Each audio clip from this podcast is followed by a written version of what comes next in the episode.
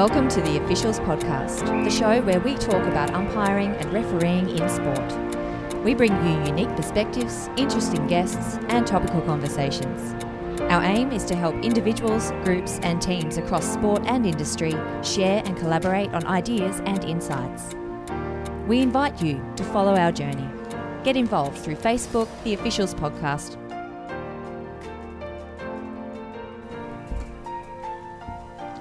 Welcome to Umpire Referee, the officials podcast, a show where we talk about umpiring and refereeing across sports. I am your host, Chris Donlan, and joining me in the umpires room this week are two of the very best in their respective fields the first female AFL goal umpire, Chelsea Roffey, and the highly decorated, multiple All Australian grand final umpire, Matt Stevic. How you going, guys? Good, great to be here. Good to be back, Donners. Yeah, it's it's, uh, it's great to be back, and good to see that you're back on board, Matt, uh, this week joining the uh, the podcast team. Where where were you two weeks ago? Uh, so I was up at uh, Blacktown for the National Diversity Championships, which was a pretty grueling five days involving uh, young players under 15s from all over Australia and also umpires from a whole range of diverse backgrounds. All right, cool.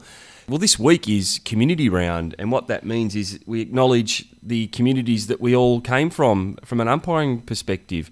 Um, and this week I was out at the Amateurs, my old stomping ground. Matt, where'd you go?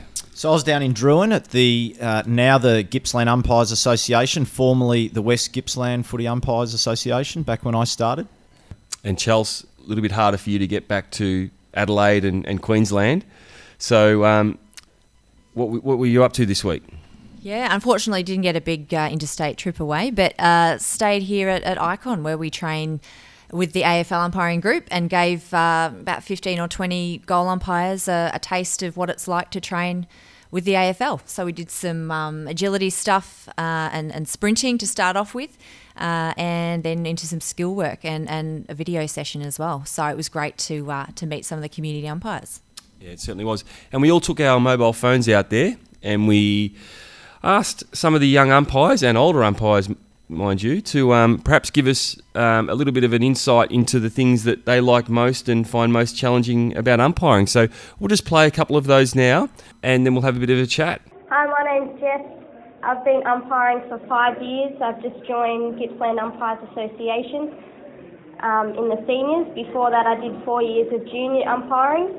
What I like most about umpiring is seeing all the action out on the ground and just being able to control the play. The most challenging thing about umpiring is I feel dealing with disputes if they arise. Um, I get in there and clear in communication, but sometimes they're a bit out of, they can get a bit out of control, so I look for the other um, support umpire to come and help if they're there. Um, but most of the time, most of the time, um, the most challenging thing is probably just not knowing what the players are going to do on the day. My name is John Breetag. I've been a goal umpire in the Riddell League. I first started in 1974. I umpired for 14 years and then had time off and resumed in 2001. I'm still doing it in 2018. Hope to go on a few more years yet. And um, I really love the mateship and the friendship that I've uh, made over the years, both within the umpiring group and between the clubs. Has been uh, made uh, mates with people that are going to last a long, long time. So we heard from John and Jess there, someone that's you know very senior and been in the game for a very long time. I think he said 1974, and and young Jess, who's five years young in terms of umpiring. And what caught you, Matt?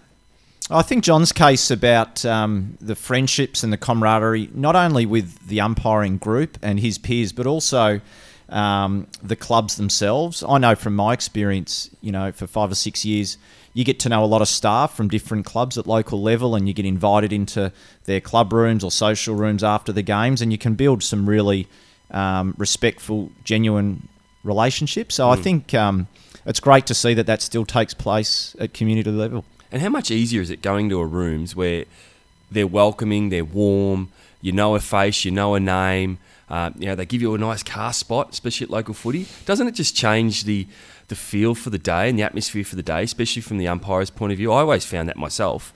Yeah, it is challenging. Um, you know, we are a separate group, but I think the best clubs will always integrate and involve the umpires. Certainly, um, not only post game, but ensure that they they feel safe, secure, and that they can go out and do their job uh, for the day uh, as best as they can.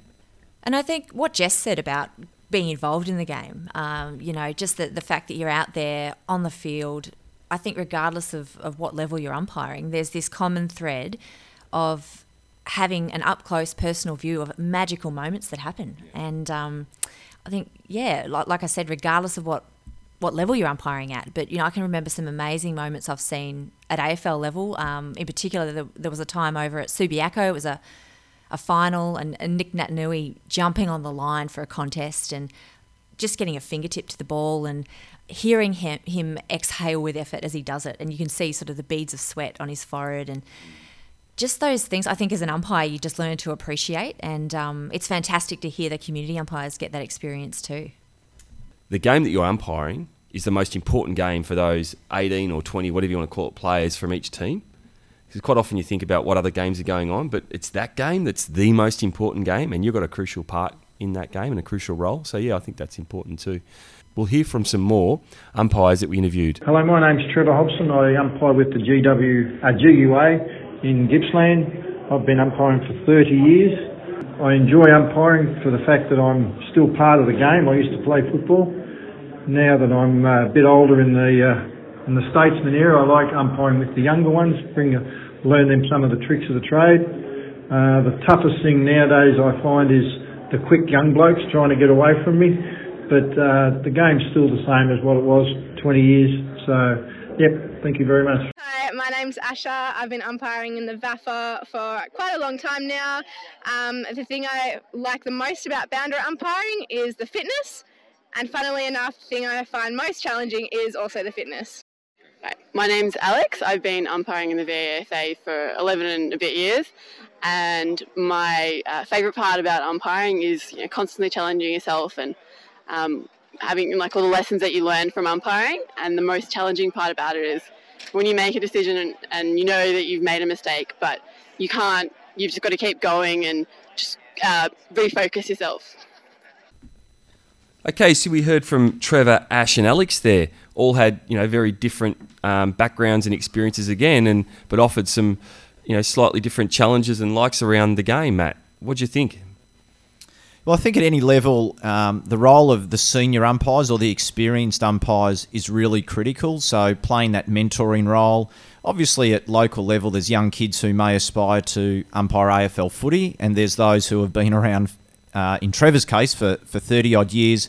But wonderful to hear his um, great interest in helping these younger umpires with less experience try and grow and develop in the game, and that's really important for these young kids. Mm. And how important is it for local umpiring groups to have a culture that is really warm and welcoming for young umpires? Because, you know, we, have all turned up to umpire our first game or our first training session and you know, it can be quite a scary, scary, uh, scary proposition. But to have that really warm, welcoming environment where people feel engaged and part of a team, I think is really important because then they'll come back, especially if they're enjoying it. Makes all the difference, doesn't it? Um, and I think the key thing you've touched on is that um, you know people come from all different backgrounds and are attracted to footy for different reasons. But at the end of the day, you want to walk into an environment where you feel welcome, and it doesn't matter that you're different, but you, you feel welcome and part of the group. It was interesting hearing uh, Ash there talk about the thing that she loved most was fitness, and the biggest challenge was also fitness. What do we think?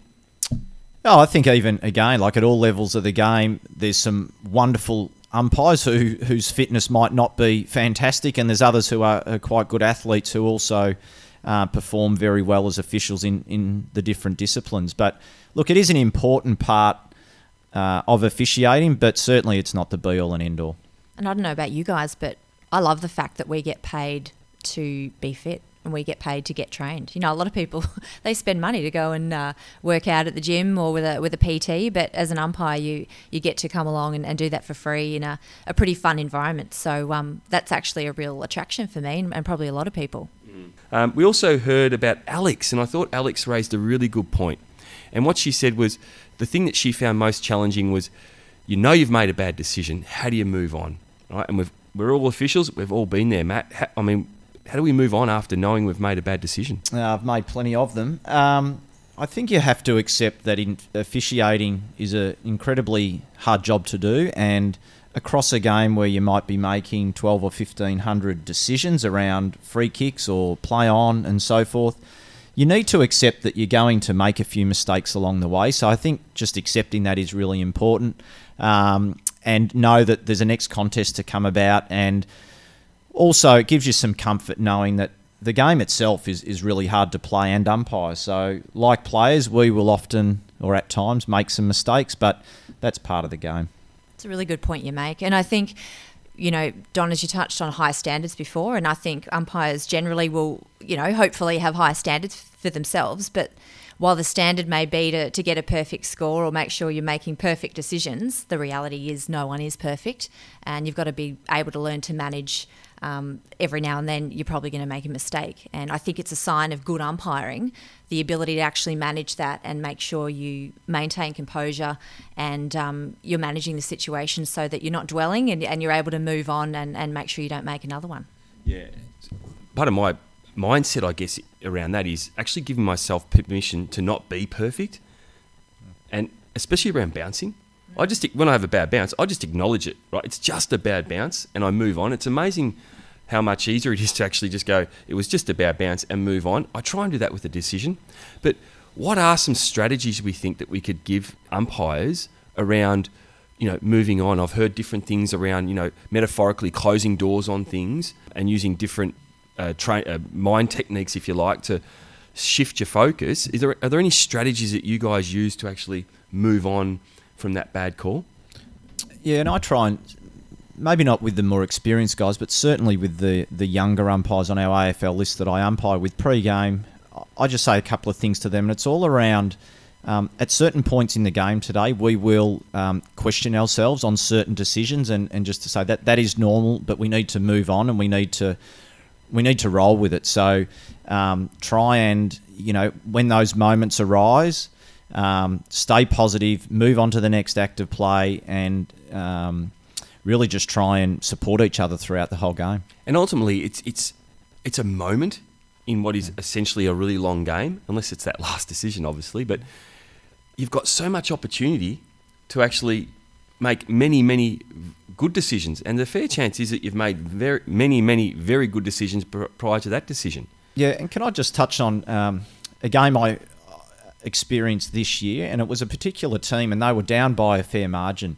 And what I heard them say after a goal was conceded, and their body language and their positivity, um, I was amazed that 30 minutes later they actually won the game. And what certainly taught me a lesson, Don, is what you were touching on before about you're never out of the game. You might have a poor first quarter or a poor half of the game, yeah. but you can still contribute to the game in a really powerful and positive way. And so that's where I observed this happening of, of an AFL team just recently, and I thought, what a fantastic example of you know just that notion of you're never out of the game. Yeah, the positivity stuff is, is huge. And Don, as you talked about. Um, bouncing before, and I remember I was on the bench the other day for a game, and yep, one of the fieldies, okay, completely shanked the bounce, and it was just one of those where everyone was, oh, you know, it was the crowd was getting into him, and I love the fact that he just had a wry smile. Oh, well, shrugged the shoulders, took the ball, threw it up, and went on with the game. Because, as you say, Stev, it's it's a very small moment in the game, and it doesn't mean the game's over. You've got plenty of opportunities to make great decisions. So why would you just, you know, g- give up on it at that moment? But just one final thing that you reminded me of in terms of mindset was, um, I think it's also understanding how you prefer to sort of receive feedback and interact with your coach. I've actually asked this year that I don't see um, the score that I get after each game. I only want my coaching feedback because I know that I respond positively to the information, but I know that if I've maybe got a deduction or something, that might affect the way in which I respond to the feedback. And so I think, you know, if you're an individual who's interested in getting the best out of yourself, I think that mindset component of understanding how you're going to respond to feedback is another area that can help your performance to stay positive. Yeah, certainly.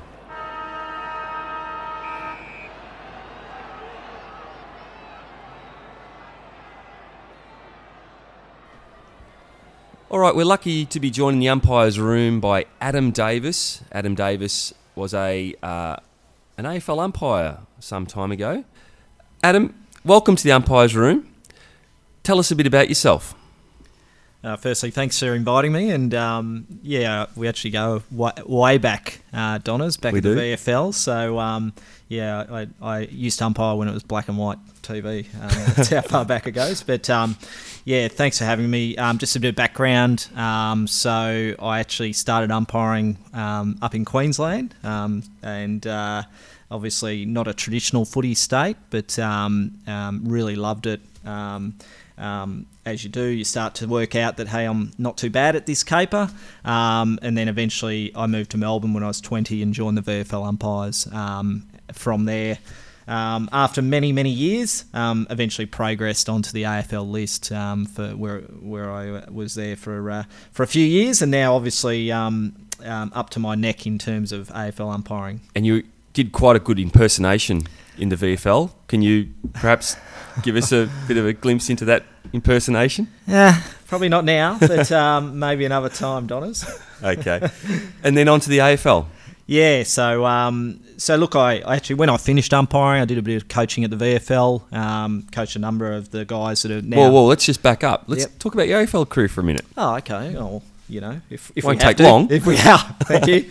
Um, yeah, I umpired um, 39 games, which was a nice round number to finish on.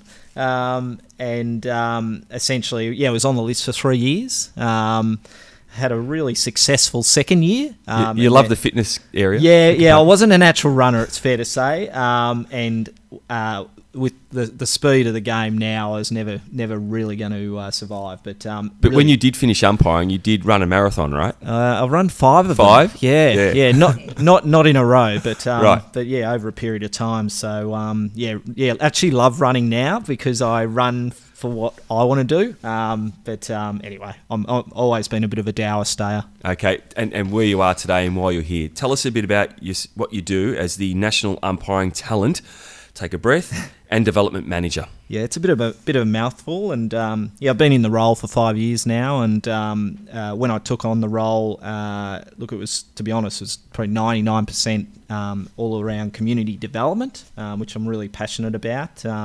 Um, but since I've been in the role, um, talent has exploded, obviously, with uh, the AFL women's competition, um, also national championships, etc., and, and talent ID, talent development. So, um, yeah, so it's a pretty big portfolio, but um, something I something I really enjoy. Um, and as I said, I've been been doing it now for five years, so it's it's it's been some amazing experiences, and I've met some amazing umpires over that period.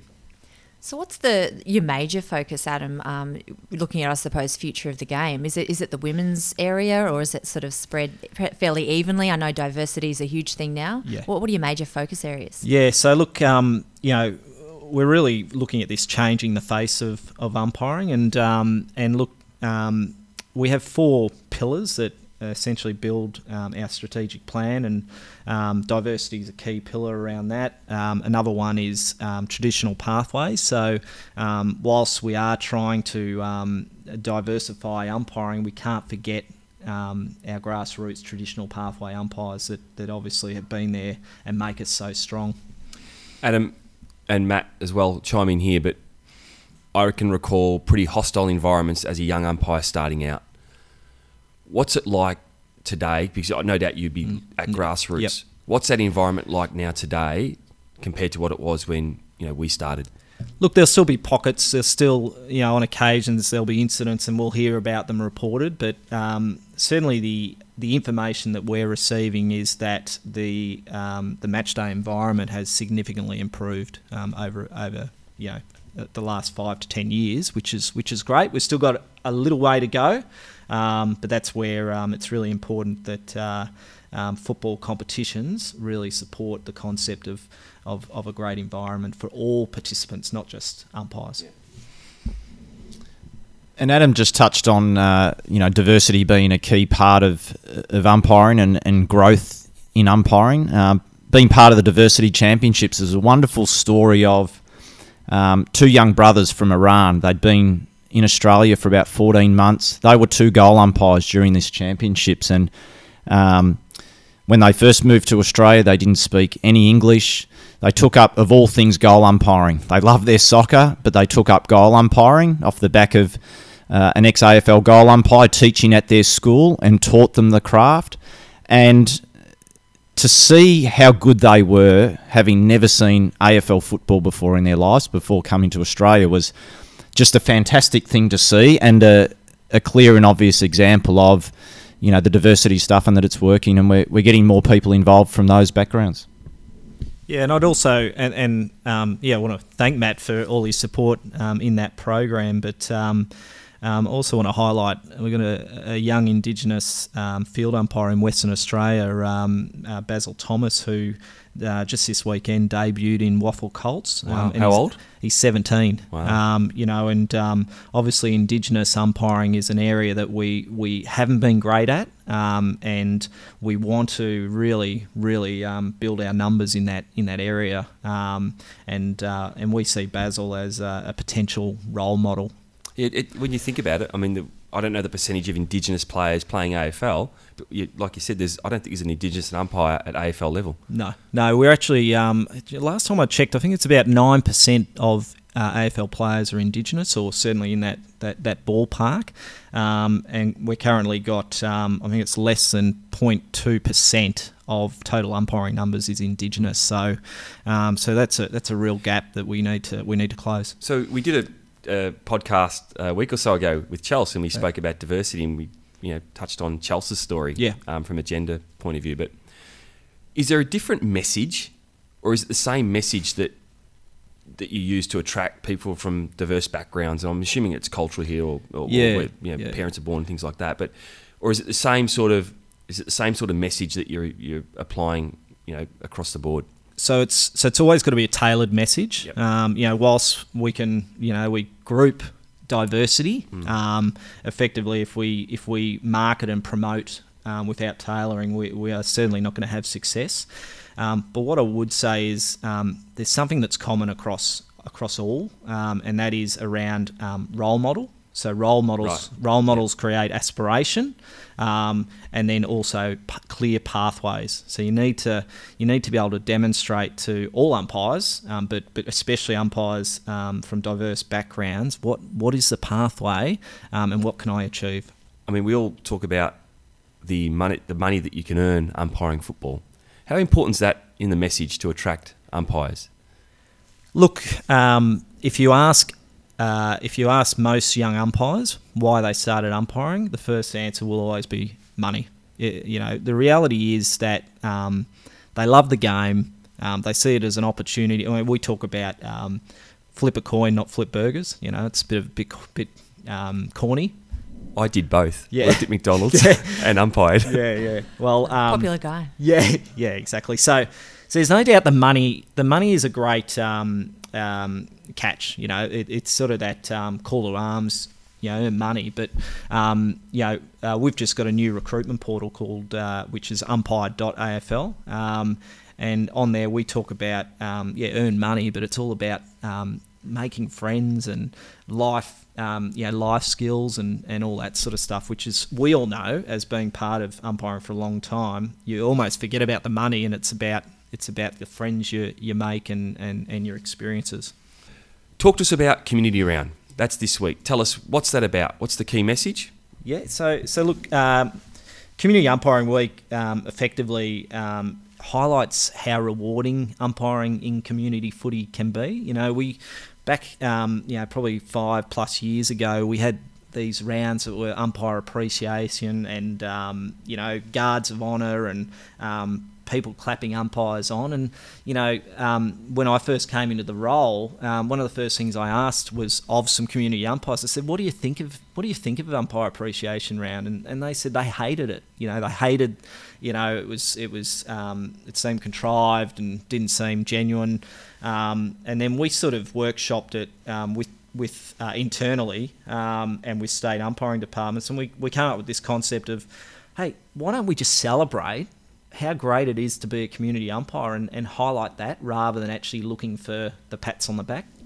uh, I've got some exciting news too, um, which one of our activations as part of Community Umpiring Week is to have four junior umpires leading on the AFL umpires in all nine games, and I can confirm that uh, Hugh is uh, leading on. Go Huey! I think he's doing the Etihad Stadium game on uh, Sunday. I think it is. So, um, so that's great news. And that's a bit of a step down for Huey, who actually did walk out on grand final day a few years ago. So I must touch base and see if he's actually uh, uh, agreed to uh, take part in that activity or not.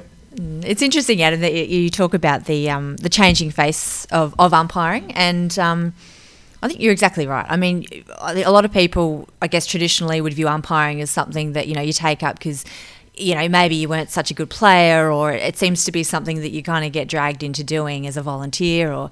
Um, but really, you know, and often if I'm talking to a school group or sort of doing a clinic or something, I usually touch on those wonderful transferable skills that you get.